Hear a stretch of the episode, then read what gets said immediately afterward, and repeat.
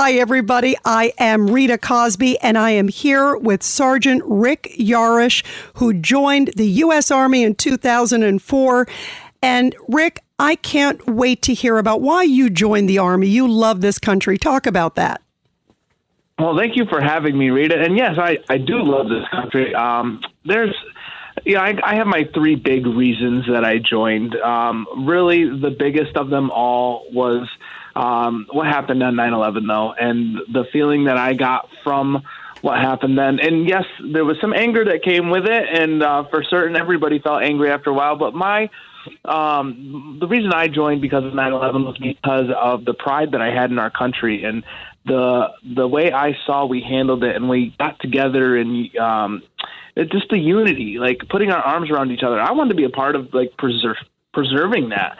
Like it felt good to see that, and I wanted to be a part of preserving it. So that was one of the big reasons um, that I joined the military. So nine eleven was definitely a part of that, and then Tunnel to Towers coming into my life and being a part of that as well. Like just uh, it was, it's been an amazing sixteen years, that's for sure. Well, we are blessed to have incredible uh, men and women, of course, in the military, and you exemplify it, uh, Sergeant. You know, the Tunnel to Towers Foundation, I, I love them. I love what Frank Siller has done uh, to help so many folks. And boy, you went through so much. Talk about what happened on September first, two thousand six.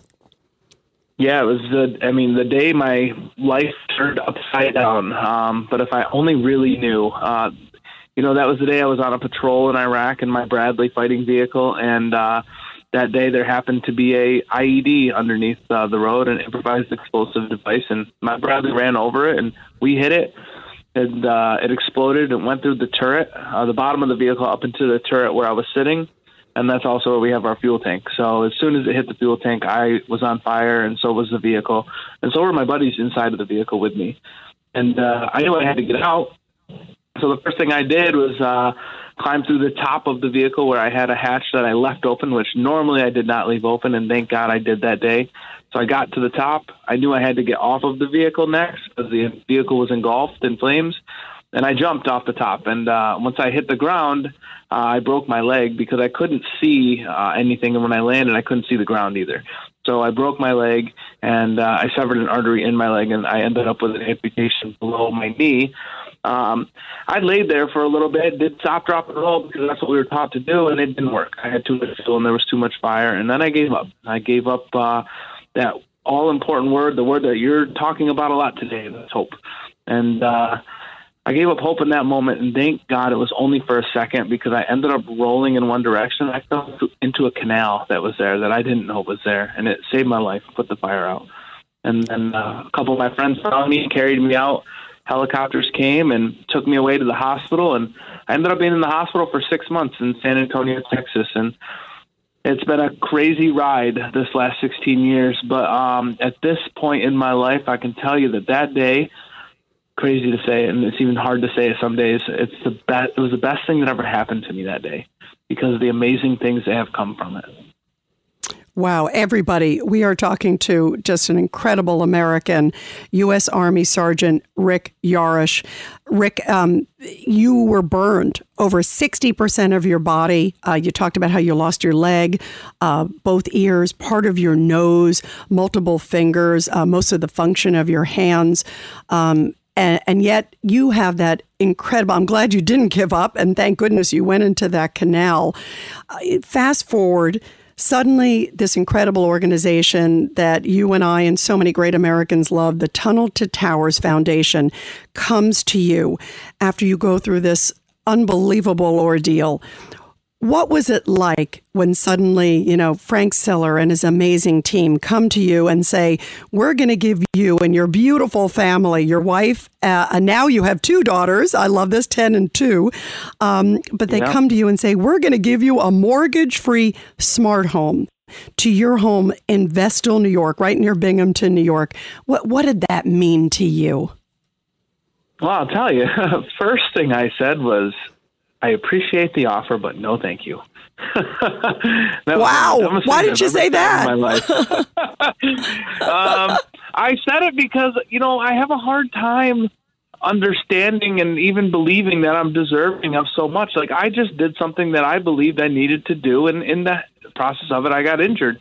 And I am thankful to come back to an incredible country that supports me. And um, and I, and I said no because of that. But I talked to my parents and I talked to my wife, and um, they said this is the opportunity, because what I didn't tell you is that we, my wife and I were we were looking to build a home uh, in that moment, and we were about to take out a big mortgage, and we were going to build a home that wasn't fully handicap accessible because it wasn't in our budget.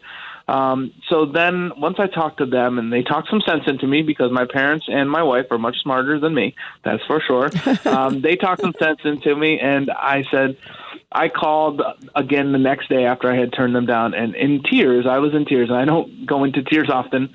I said, thank you so much for the offer, because I, I don't feel like I could ever express how thankful I am for this home that helps me do so much more than I was able to do before. And we just have a few seconds left. What's your message to people who are listening about just how incredible the Tunnel to Towers Foundation is, Rick? They are a life-changing organization, and I have a hard time calling them an organization because they are a family, and they are my family, and they have grown in my life so much. I said the other day that there is very rarely a week that goes by that I don't hear from someone from Tunnels to Towers, and even if it's just to say hi. So what they are doing is they are changing people's lives, and not just for tomorrow and the next day, it's for their entire life. Um, they will be a part of my life forever. Well, we are so blessed to have just incredible heroes like you.